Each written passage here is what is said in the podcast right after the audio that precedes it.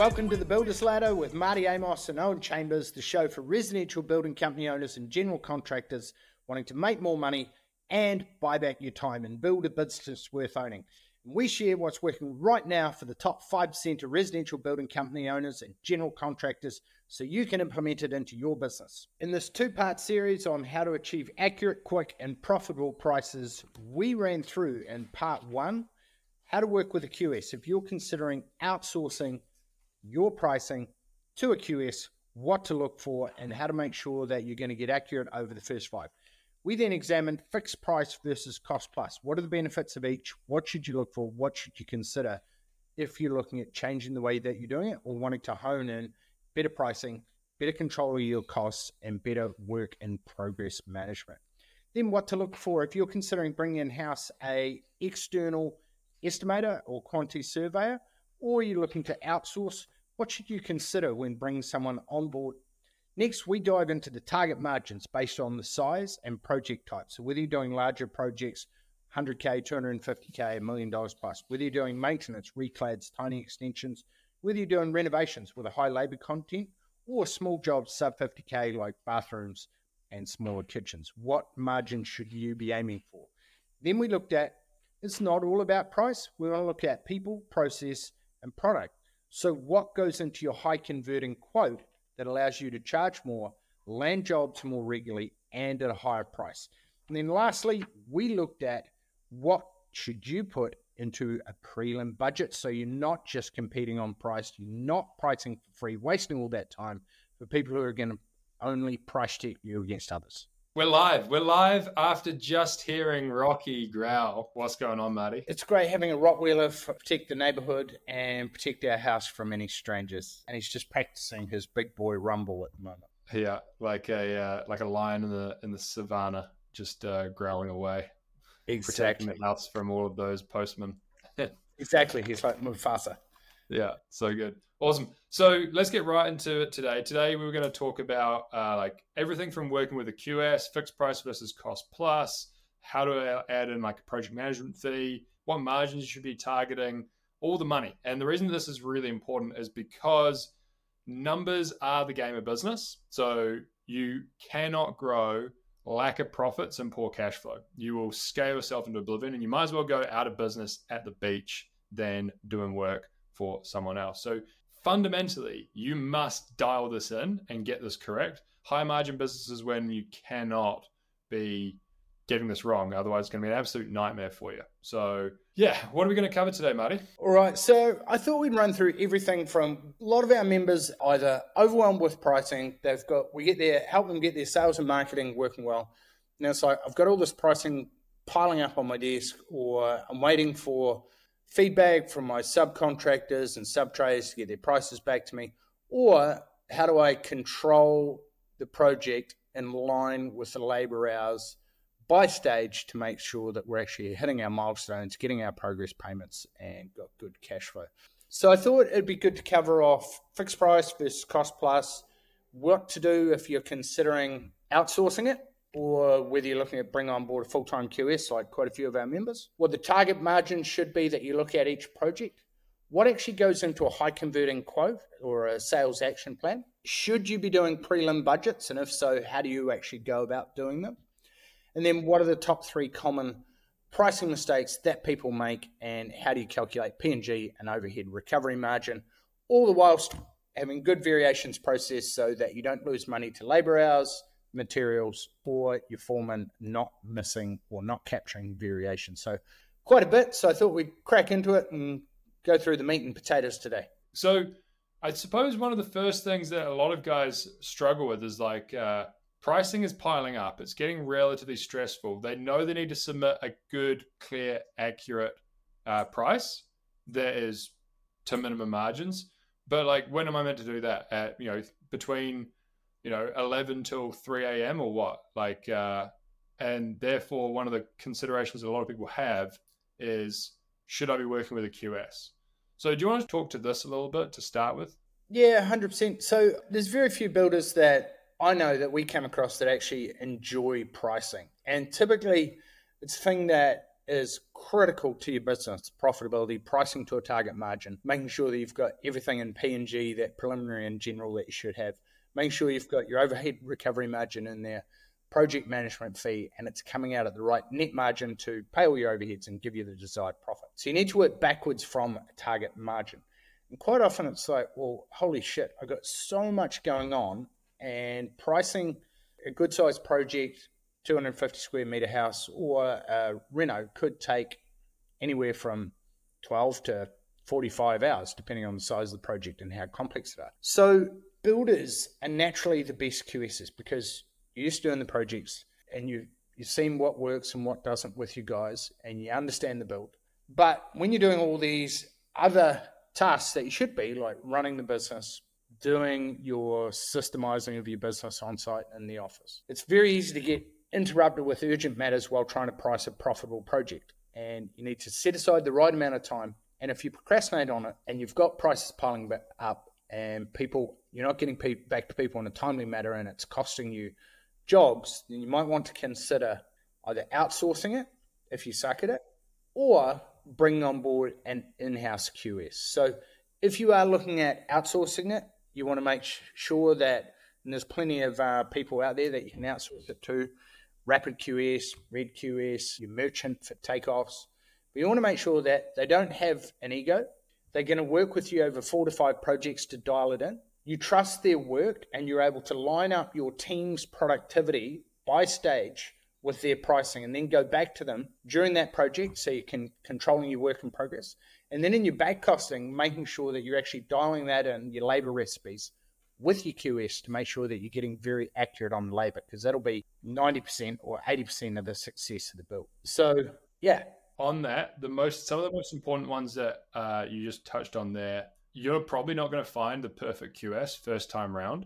You're going to want to potentially like work with them in terms of doing three or four, four or five, so they get a feel for your work and you get a feel for their work, and then potentially doing an exercise where you're pricing the labor component out along alongside them for the first few to sort of see where the discrepancies are, whether you're really nicely aligned with them or whether you need to tell them to add a couple more uh, labor units to certain stages of the project. Exactly. And they're not going to know how productive your team are. Are you pricing it to how quick you can do the job or how quick the lowest skilled or slowest member of your team can do the job? So that's a massive one is improving your labor recipes as you go and making sure that you've got at least a 20 to 25% safety margin in there for labor hours as you're going through the project and then tightening that up as you go and of course if you've got piss poor or weak sales and marketing then you're not going to have a steady flow of leads you're probably going to have to compete on price to win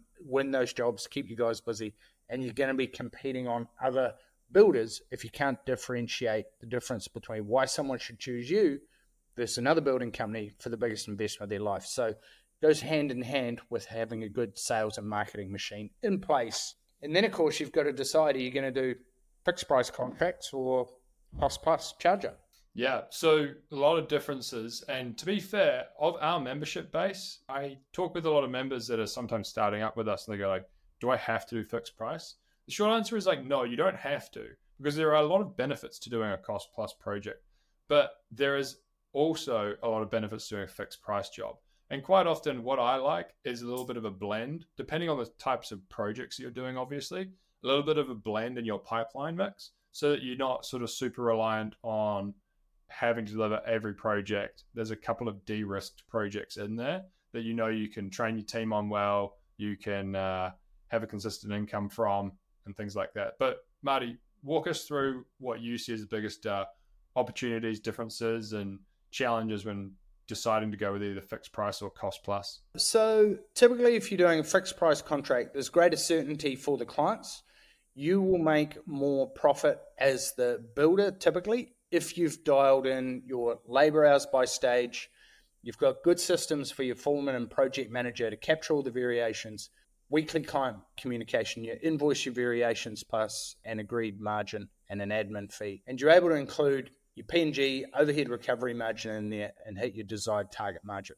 So if you're earlier on in your career or you you can't get close to your labor hours or you're not back costing in real time, then I would recommend doing cost plus or charge up and still treating it as if it was a fixed price contract. So break the labor hours down by stage, have you guys fill in their timesheets daily, break let them know in the toolbox meeting, hey, the framing was going to be 100 hours. We're halfway through it, but we're at 65 hours, guys. What do we got to do over the next couple of weeks? Pull back that's 15 hours. So treat your fixed price, your cost plus contracts as if they were fixed price. So dial in those labor hours, control the job in real time, control your work in progress from your materials, your subcontractors, and your labor hours. So cost plus can be great for consistent income. You can negotiate weekly payments. It's less risk to you, the builder, but typically you'll make lower margins. Downside is there's more admin, processing of time sheets, material receipts, subtrade receipts, and clients can pick your, your time sheets and your labor hours apart. But you can also use that as a sales tool. So you can say, hey, we're an open book company. We will show you everything. We'll agree a fixed margin. We will show you everything that what all our costs are, and so there won't be any nasty surprises, you know, for you. So personally, I prefer you can use a blend, as you said, and typically projects that are trickier. So renovations, earthworks that you're going to tag out, and so forth. You might be doing those on cost plus or charge up, and but either way, you need to dial in your work in progress, control the labour hours, and make sure that you're getting as close to stage times as possible with your back costing and your work in progress reports, so that you're conveying that through the toolbox meetings to the foreman and the project manager. Yeah. And some of our most successful members are still doing a couple of uh, cost plus or charge up jobs, and they feed them into the schedule around other projects. Like sometimes on a really large renovation or an uh, extension, uh, where they'll knock the well, they'll jack the house up and then build a whole basement below it or things like that. Sometimes elements of that job will be fixed price, and other elements will be cost plus by stage, and that's a way that you can be negotiate with the client, work out some of the riskier elements and de-risk them by doing them on a cost plus basis, whereas some of the more straightforward parts of the project can be on a fixed price. We've got many members that have done things like that for villa renovations where who knows what's behind the wall of this 100-year-old house, who knows what's under the ground when we rip up the floorboards. I can't commit to a fixed price on that, but I can on the extension off the side because that's relatively straightforward stuff. So really just needs to work for you. And what's most important on all of this is that we're achieving kind of like our minimum margins as well.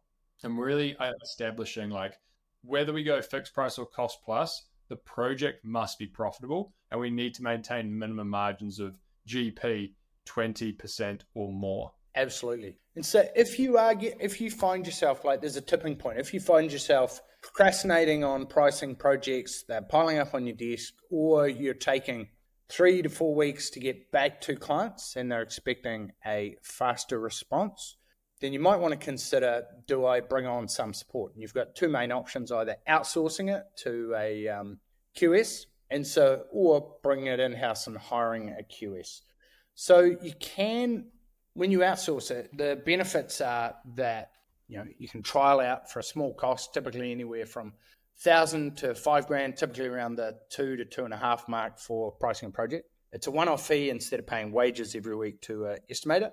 And if they're not performing, you know, you can simply just kick them to the curb and not work with them again. If you are looking at bringing on board someone in-house, now you can do this and do it virtually. So quite a few of our members are starting to hire virtual QSs, and um, Brad Borsma in Sydney and Lloyd uh, Godfrey sharing one at the moment.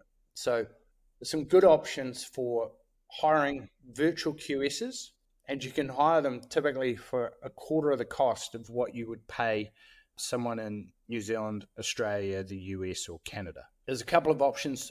The benefits of having someone in house well, they're full time, they buy into the vision of your company, they buy into the interests of the business. When they you win, they win, and they're also building a relationship with your sub trades negotiating rates at your merchant, and you could transition them. You know, they could also do contract administration. They could become project manager or project coordinator, or long term might become a construction manager. So they do the QS estimating and the project management. So big upside there. Yeah. massively. The caveat that I'd have with a lot of this is like as soon as we're investing into a salary or an outsourced QS, you really want to work out how you're funding that because otherwise it's going to chip away entirely into your project margin. So we want to cover that either by charging for our professional services, so charging for our quotes, which is you know what everybody understands, but is not actually how we do it. But you're charging for your professional services, or you've got really healthy margins on the job. Remember, high margin businesses win. With high margins, I'm in a position to deliver an exceptional service to you from estimating and pricing all the way through to code of compliance and handing the project over to you, right? With a low margin, I ain't able to do any of that sort of stuff. So that's what you really want to sort of consider or think about when going this route is going like, if I'm not going to do it and I'm either going to outsource it or in-house it, how do I fund that? And that's either going to come through margin on the project, built into the project, or built into the estimating, design, and pre-construction preliminary service agreement sort of thing. Absolutely, hundred percent. So, well, question that we get asked a lot is, what margin should I be pricing my projects to? And the simple answer is the highest possible margin you can get, so that you can deliver a great service, you can attract great quality team members, you can build out your management team, and you can make a great profit to get paid what you're worth and build a great business that does reliable reliable projects, has a great name in the neighborhood, and one that you're proud of. All margin matters. Exactly. You just, if you've been in the game, there is no other professional service, accountants, lawyers, you know, doctors, optometrists that will provide a service for free, right? And they get charged what they're worth, and there is no reason that you, as a professional builder, with decade plus experience, two, three decades of experience, should be competing on price. You are worth the investment, you deliver an exceptional service, and you should be paid accordingly so that you can build resilience into your business and so that you can get paid what you're worth. So exactly. these are some milestones and some guidelines, but these are not set in stone because, like you said, we should be targeting the best margin that we're able to achieve for each project. Exactly. So, what do these look like? Typically, larger project sizes, if you're doing one off architectural builds, you should be in the 20 to 25% gross margin. If you're doing group housing or a lot of stuff that's repetitive, like I was away with uh, one of my mates, Russell Goodwin, on the weekend, they build 50 houses a year, 40 to 50 houses a year, and they bang out a double storied townhouse in the space of just under two weeks and they do a single single level townhouse in six to seven days. Like it's phenomenal. So with that, with a lower overhead cost structure, like he doesn't have a uh, project manager, he just has part time uh, person helping him on site he's able to you know get through those 40 to 50 houses. So anywhere from 15 to 18 percent typically for larger group housing companies where you've got higher revenue to spread your overheads across. One off we've got members doing one two three 10 million dollar houses that are at the 24 25 percent mark. So typically 20% for your larger projects i.e 100 250k and up. Maintenance reclads tiny extensions larger opportunities for higher gross margins uh, 25 to 30%. Same with renovations. And the higher the labour content, like villa and bungalow renos, then the higher the overall gross margin because you make more money on your labour than you do on your materials. And then smaller jobs, quite often there's the same amount of sub trades, you know, anywhere from 20 to 30 sub trades involved in a small job like a bathroom, a kitchen, as there is in a larger job. So we want to make sure that we're getting a higher gross profit margin because we have a low dollar value to spread out overheads across. And typically they're going to be in the 35 to 50%. Now, if these sound to you like, holy shit, there's no way I can charge that much, then one, you need to break that limiting belief because the benefit of us over the last 20 years is we've seen under the hood of two and a half thousand plus building companies.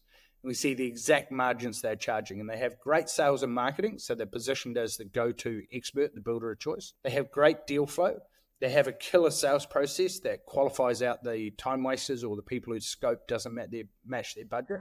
And they're able to be the preferred builder so they can have their preferred customer. So if you're considering that, then I would have a look. If you're considering wanting to charge more, then I'd have a look at what beliefs are holding you back. Is it lack of deal flow? Is it low conversion rate, less than 33%?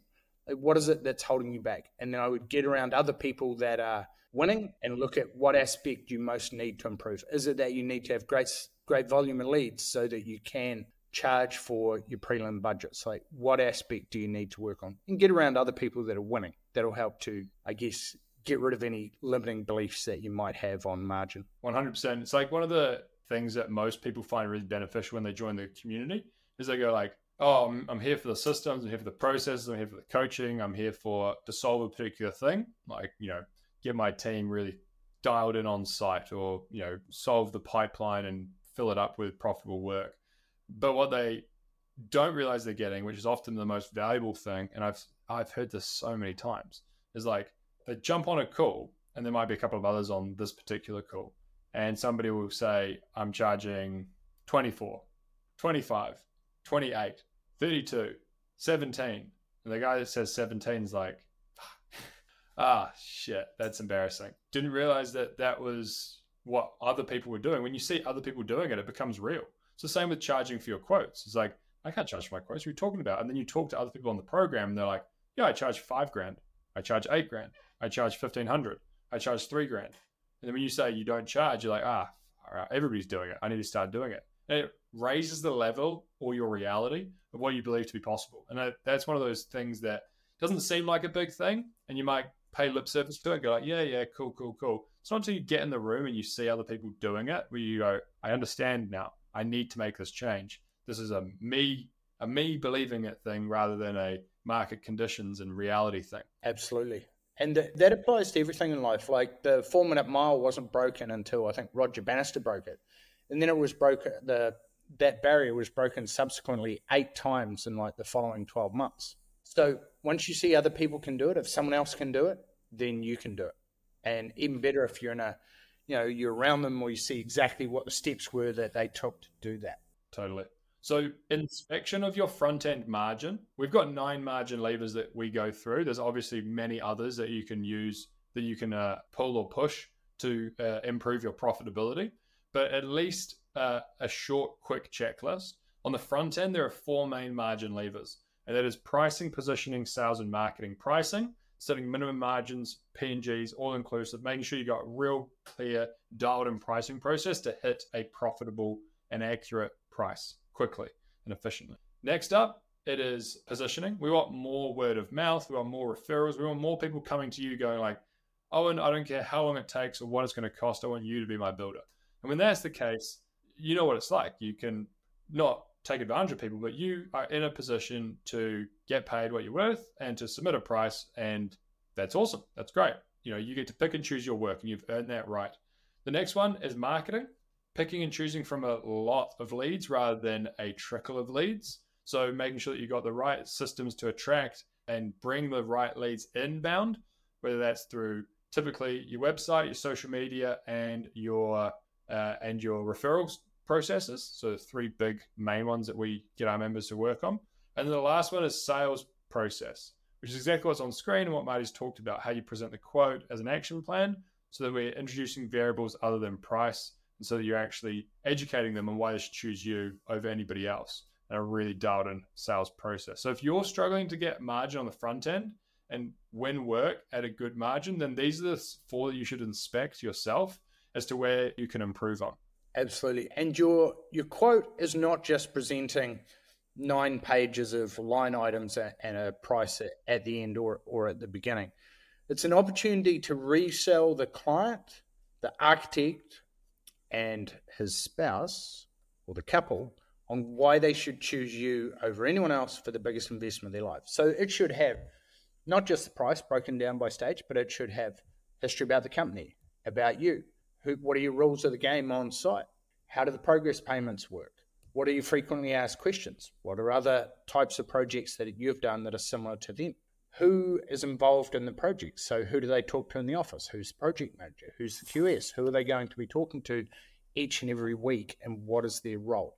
So, this is why, if you do not have a high converting quote template, we see the power of it. Our, our members are able to charge more by we take best practice of who's got the highest converting quote template, systemize it, and then make it available to everyone. And this is why some of our members are able to land jobs 20 to 25 to 30% higher because this answers those four key questions. Who are you? Who's your company? Can I trust you? And how specifically can you help me? So sales becomes easier and price resistance goes down when marketing does the heavy lifting. If you're going to have a look at your quote, and if you're basically taking it out of builder price or any other pricing software, think of is this a high conversion and high persuasion presentation that shows how my company is different, how I have all the systems to make their job or their dream become a reality in the time frame, in this to their scope, and make sure that it's got great communication on the way through. They can trust me, and I'm not going to run off with their money and buy a Ford Raptor. Hundred percent. All right. That's it for today's episode. Tune in every week where we share what's working right now for the top 5% of residential building company owners and general contractors to build a business worth owning. And if you want some help with your residential building company, a few ways we can help you. Number one, join our Facebook group. Number two, go to www.theprofessionalbuilder.com, download plenty of resources, tips, case studies, members winning. Or if you want to have a chat with one of our team, schedule a 15 minute chat and we'll see if we can help take you to the next level. All right, that's it from me. Have an awesome day.